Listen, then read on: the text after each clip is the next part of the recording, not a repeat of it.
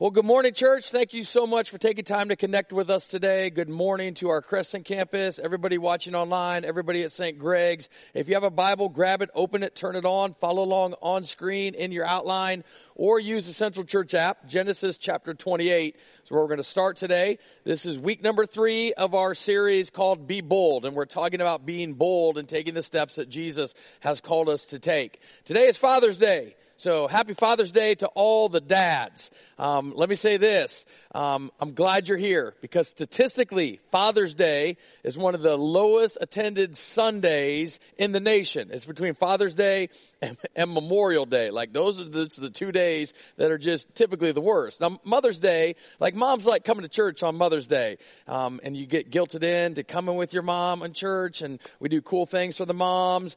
Um, we give, what did we do this year? We had hot cocoa and um, cinnamon rolls, and they were fantastic. It was awesome. It was great. But Father's Day, like if you're from a church background, and if you're not, you're just going to have to take my word for it. But Father's Day are typically the Sundays in the church that the church beats up on men.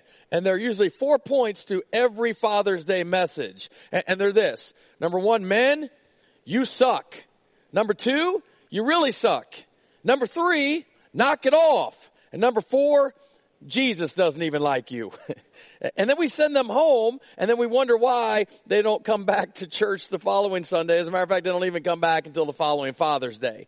And so I thought today, um, today I want to be really discouraging. Um, I, I, don't want to be discouraging. I really want to be discouraging. Is that what I just said out loud? I don't want to be discouraging. Um, what I want to do is I want to not just challenge the men, um, because I think there's something in the scripture that can challenge all of us, each and every one of us. So if you're a, a dad or a mom or a kid or you don't even have kids or whatever, um, I think today is really going to encourage you because I'm going to start out talking about something that I think every single one of us can relate to.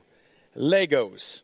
How many of you, how many of you have ever played with Legos? You've ever played with Legos? If you don't have your hand raised right now, like you were deprived as a child and we need to get you some counseling or something, we can hook you up with that.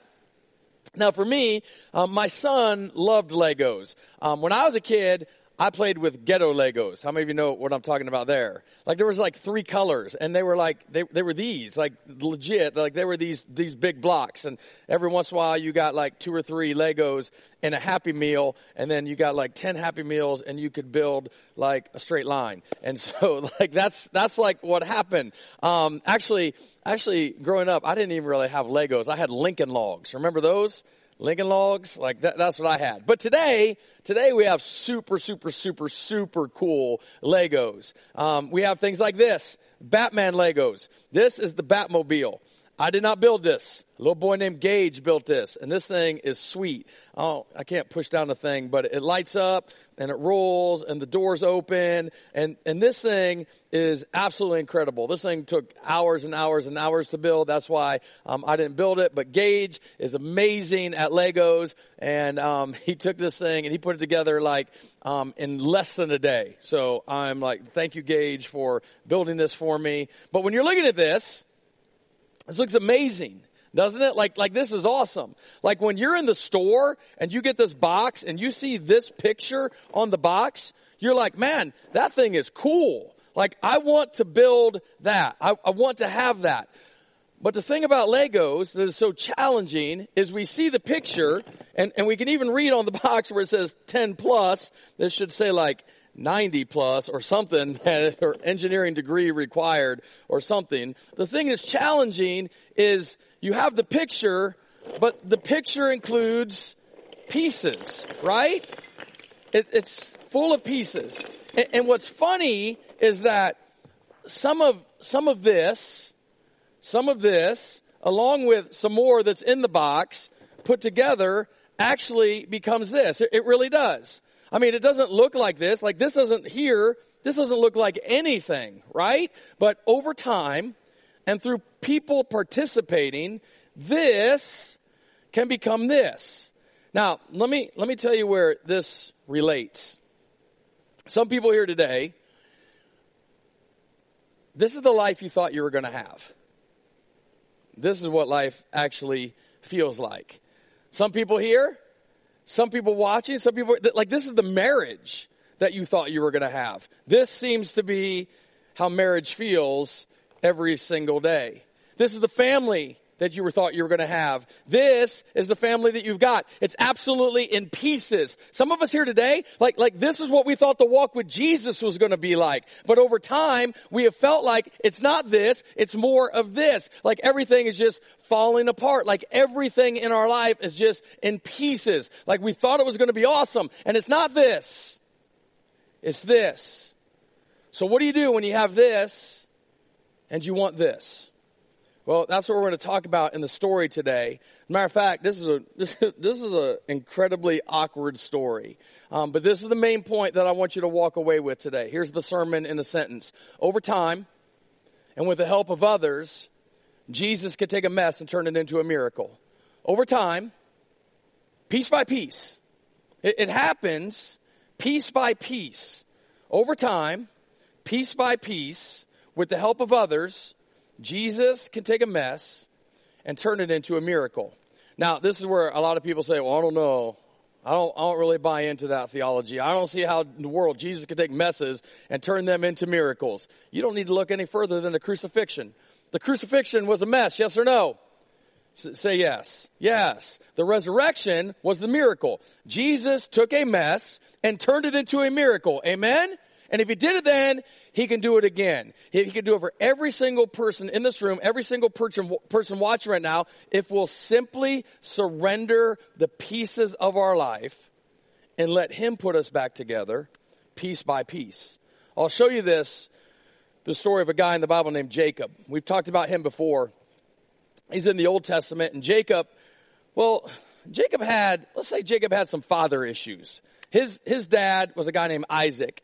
And Isaac loved Esau, Jacob's brother, more than he loved Jacob. And so Jacob had some, some daddy issues, just like some of us have some daddy issues. Maybe we have some, some father wounds, right? Which is why when we talk about God being a perfect heavenly father, many times, if we're not careful, we'll take the image of our earthly father and we'll project it onto our heavenly father. But God is perfect. God is awesome. God loves us so much, it's unbelievable. He really is the perfect father. But we've talked about Jacob before um, in this church, and we've talked about how messy he was. He was a deceiver. He was a pretender. He was pretty jacked up.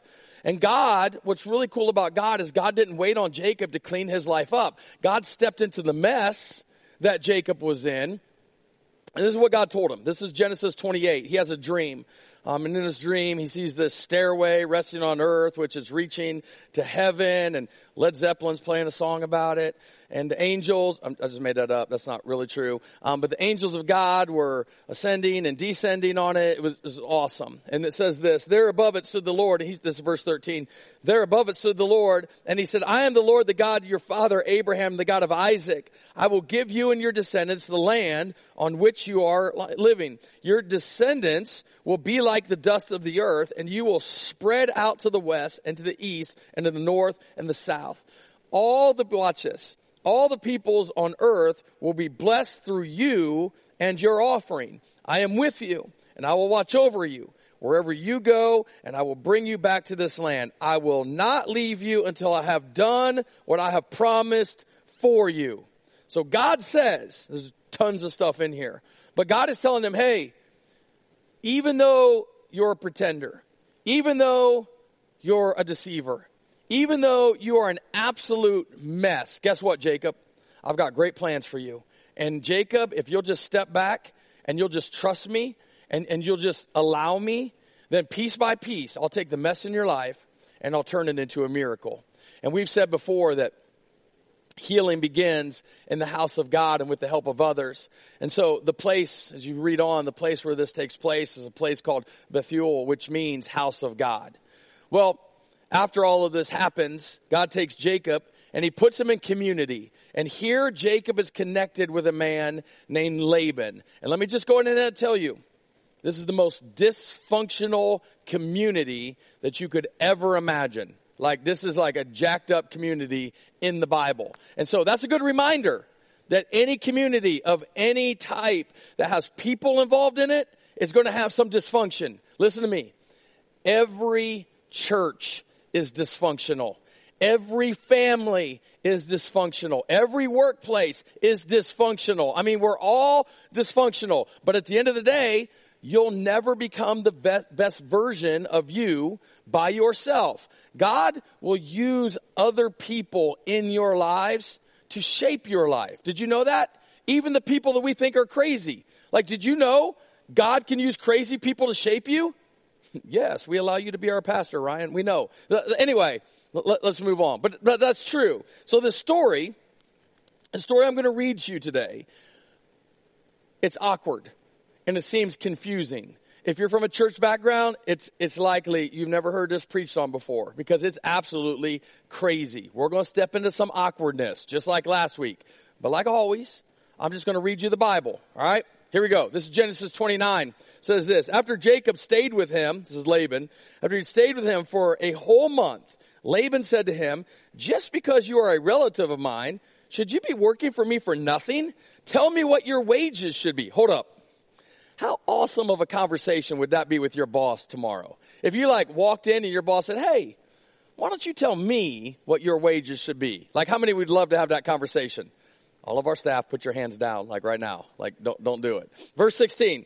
Now Laban had two daughters. The name of the older was Leah, and the name of the younger was Rachel. The name of the older was, and the name of the younger was Leah had weak eyes. Now let me pause because like there's some controversy over this in the Hebrew translation.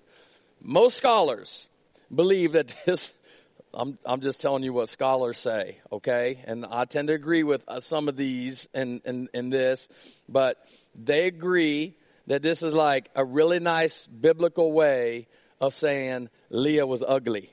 Okay, like that, that, like legit. That, that's what that means. So Leah had weak eyes, but Rachel had a lovely figure and was beautiful. Uh oh. Jacob was in love with Rachel and said, I'll work for you. He's talking to us, to Laban. I'll work for you seven years in return for your younger daughter, Rachel. now, the first time I read this, I'm like, seven years? Dude, started a week like build up for like to a month or something. Like, I mean, come on, man. Like, like work the process. But this guy said, Hey, I, I, I like her. Like she hot. I will work for you for seven years. Some of you husbands need to look at your wife right now and say, baby, I would do that for you. I would work seven years.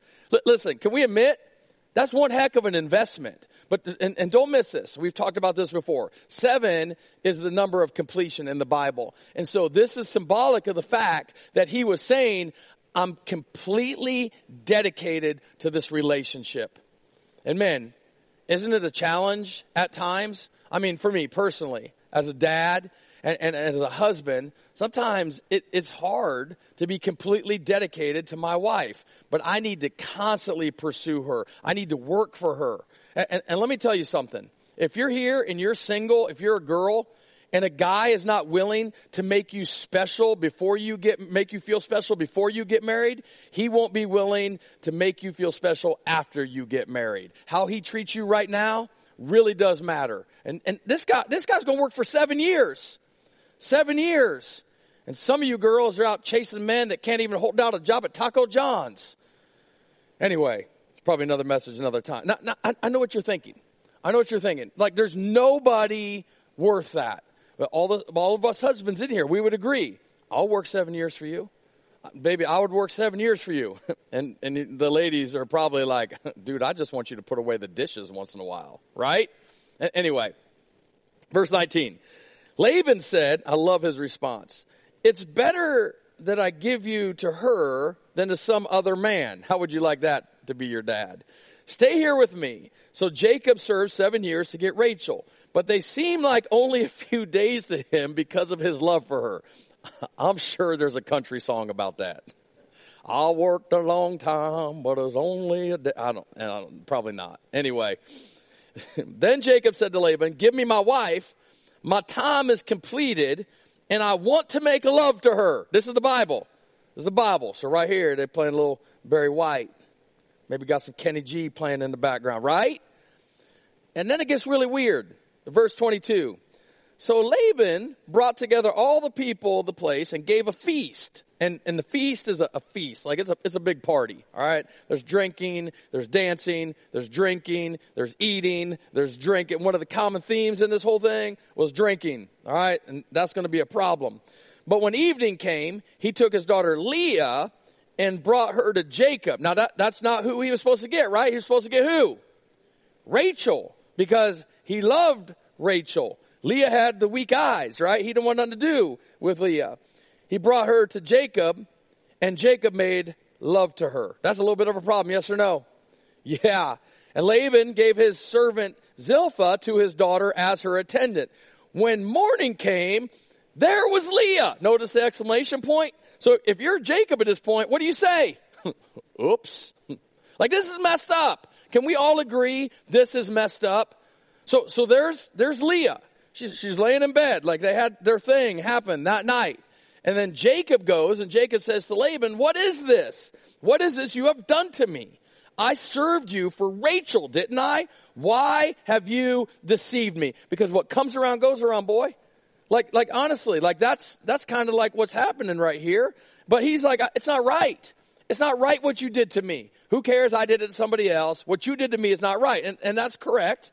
But I love this response. Laban replied, it is not our custom here to give the younger daughter in marriage before the older one. Finish this daughter's bridal week. In other words, Jacob, just take one for the team, man. Like that's what I need you to do. Finish the work, big dog. Like, like finish out the entire week. They, they, their marriage thing lasted an entire week, right? And so, finish the week. Then we will give you the weaker or the younger one also in return for another seven years of work. Verse 28. And Jacob did so. He finished the week with Leah and then Laban gave him his daughter Rachel to be his wife. Laban gave his servant Bilhah to his daughter Rachel as her attendant. Jacob made love to Rachel also. So Jacob's fully dedicated at this point, right? His love for Rachel is greater than his love for Leah, and he worked for Laban another seven years. Now, some of you are thinking, you're right, that was awkward. That's the non awkward part. It's about to get really, really, really, really weird here in a second. But I want you to think about this before we get there. In Genesis 28, God promised Jacob that he was going to bless him, that he was going to make an entire nation come out of him, and that he was going to have great things. God promised him this. But if you're Jacob, at this point, do you feel like this is going on? No. You feel like this is going on. Because here you are, 14 years after the promise. You're married to two women. One of them you don't want. Can we all agree? yes or no? Can we all agree that Jacob was in the middle of a mess? Yes or no? Yes. Jacob was in the middle of a huge mess. Jacob's life was absolutely in pieces. But please understand, just because things are not going my way does not mean that things are not going God's way. That even when we think things are out of control, that God is completely in control. And you might be in the middle of a situation where you feel like this right now, but God can take any mess and turn it into a miracle. I'm about to show you. Watch this.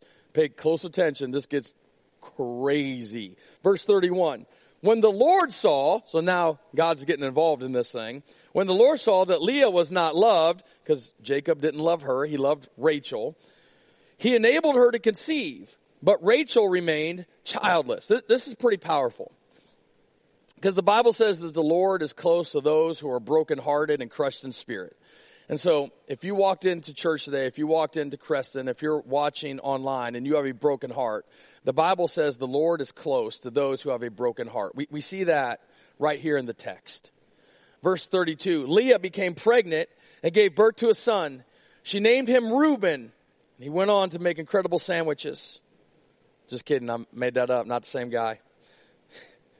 For he said, It is because the Lord has seen my misery. She said, It is because the Lord has seen my misery. Surely my husband will love me now. That's big. That, that, that's huge. Here's an unloved woman competing for the love of her husband, and she can't earn it. Verse 33, she conceived again, and when she gave birth to a son, she said, Because the Lord heard that I am not loved, he gave me this son too. So she named him Simeon. So she has two boys, right?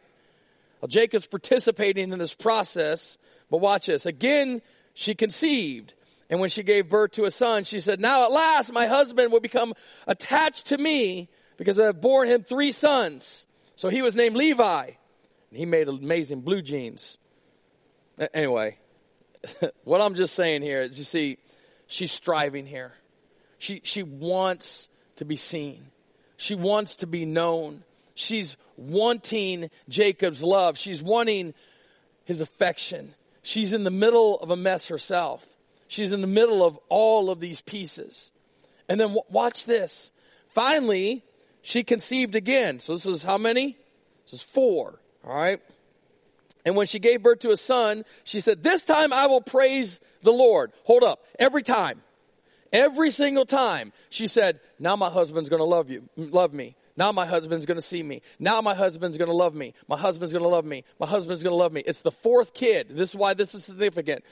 The fourth kid, she says, now I will praise the Lord. And that is so significant. And the reason why is it says she named him Judah. Then she stopped having children. Judah is the tribe. Anybody want to guess who came from the tribe of Judah? His name is G, ends with S. Jesus. Jesus, right? Listen to this. If we want to encounter the presence of God, it takes way more praising than it does complaining.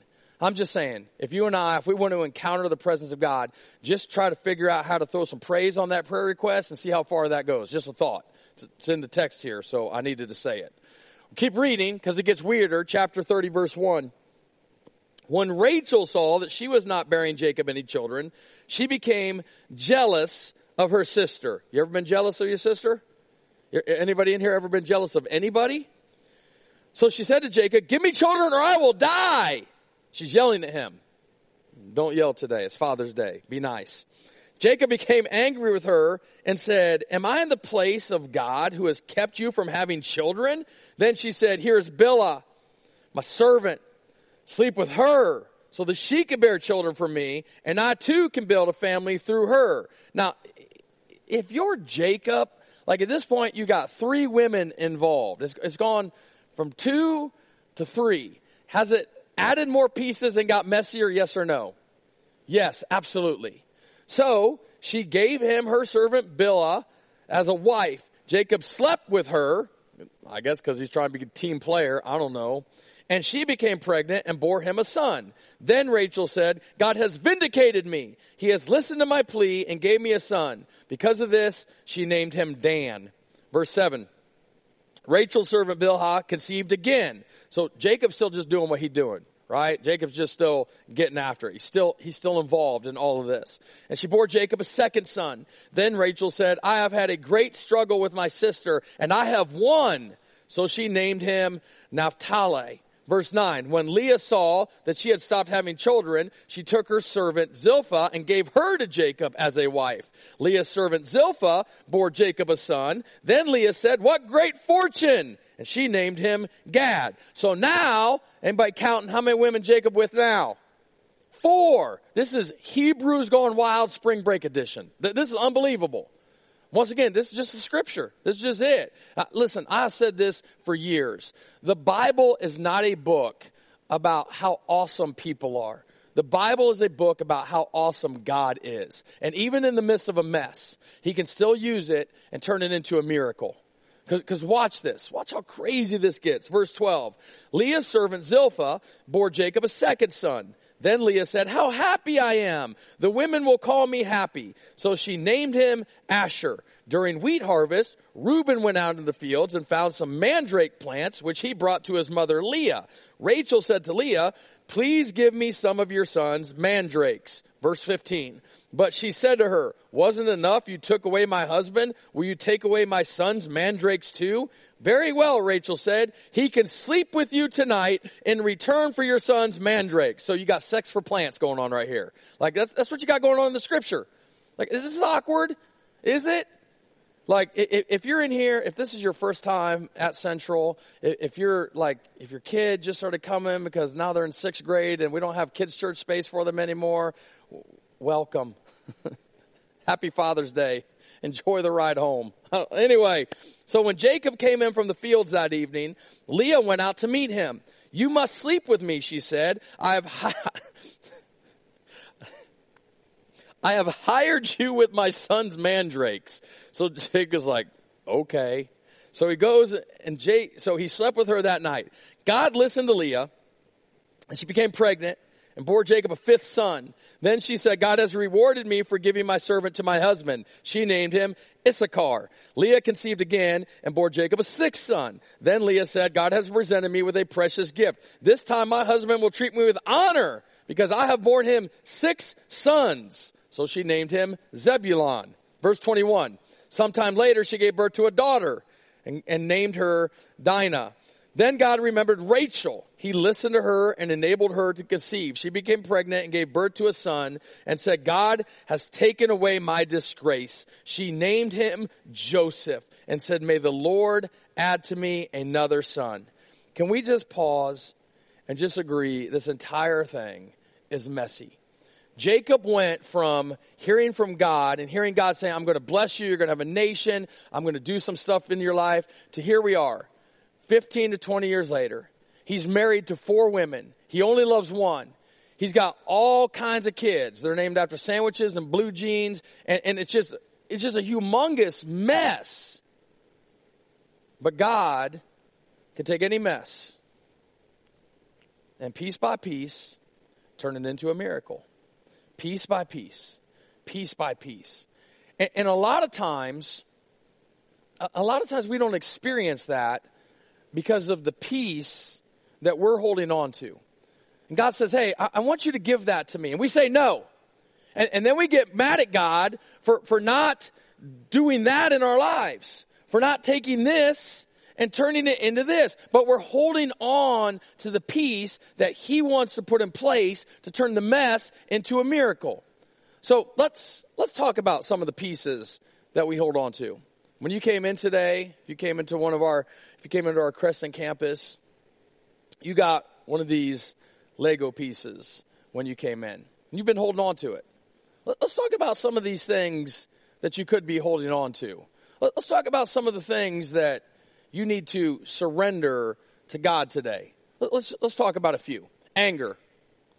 Is anger one of them? Because anger is a piece that we hold on to, yes or no? Everyone, every one of us experiences anger. L- listen, I have a long way to go in this issue. Th- this week, I-, let anger lead to depression that, that almost caused me to make a dumb decision based off of emotion.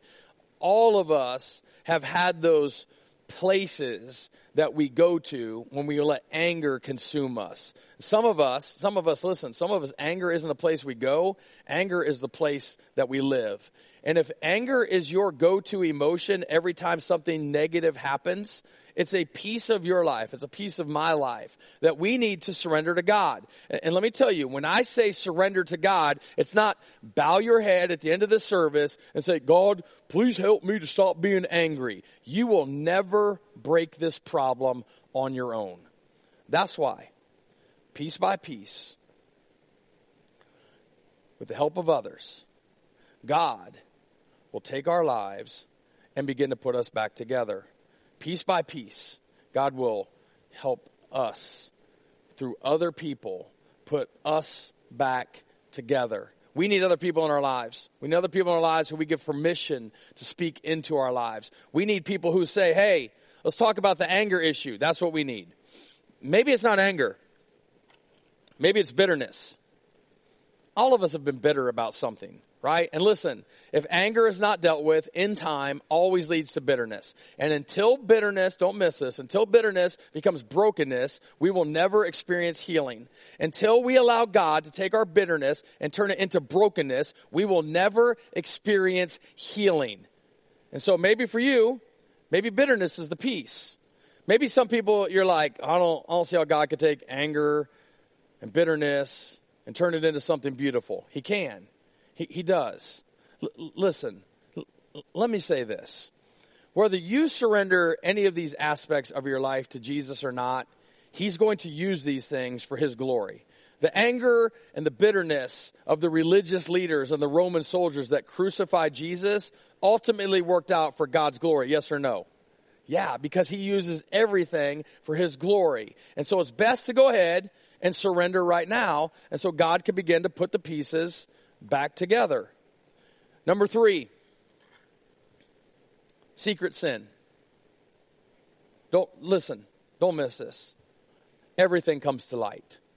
Everything. Eventually, secrets show up. If you're anyone older than the age of two, you understand that. Eventually, secrets show up. There are secrets in this story. Laban was hiding a secret from Jacob, but you can't keep a secret hidden for very long. So what's yours? What's your secret sin?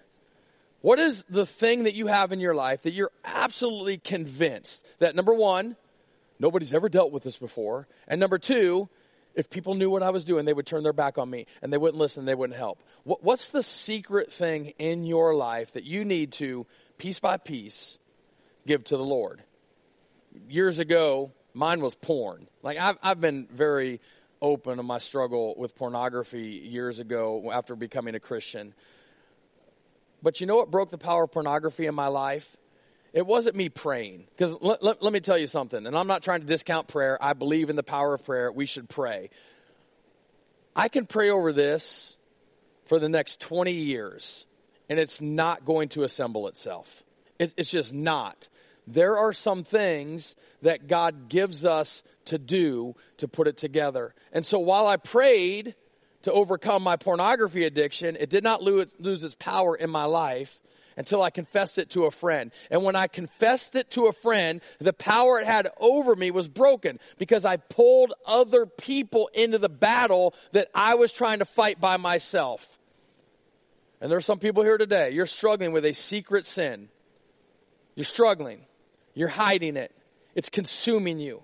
It's eating you inside out. And it's not ever going to be anything you conquer on your own. You need to ask other people for help. That's why we do an invitation every week. Every week we do an invitation. Every week there are people in the back of this sanctuary where we have staff members and volunteers who want to pray with you, talk with you, pray for you. And I want to tell you something. We have prayed. We have had numerous conversations with people struggling and we've seen people get set free and they've been set free because they're willing to say, I'm tired of fighting this fight on my own. I need the help of someone else in my life. And piece by piece, their life has been put back together. I'm glad we have a church like that. Aren't you? Number four is competition. Maybe you just don't feel like you're good enough. I'm going to preach a whole message on this sometime because I know I can compare myself to people and I can feel great and I can compare my other, myself to other people, and I can feel not so great. And that's what's happening in this story between Rachel and Leah. And competition comes from the thought of, I'm not enough. I'm not pretty enough.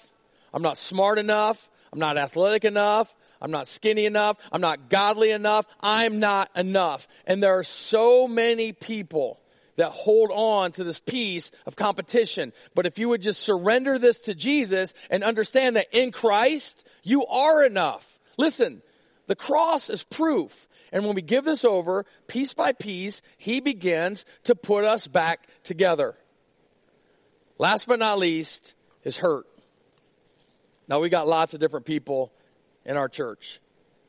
People in Creston, people watching online, and there are a lot of people in your life like, this is the life that you're experiencing right now. And within that, you're experiencing hurt. Legitimate hurt. It's real. You've had people try to explain it.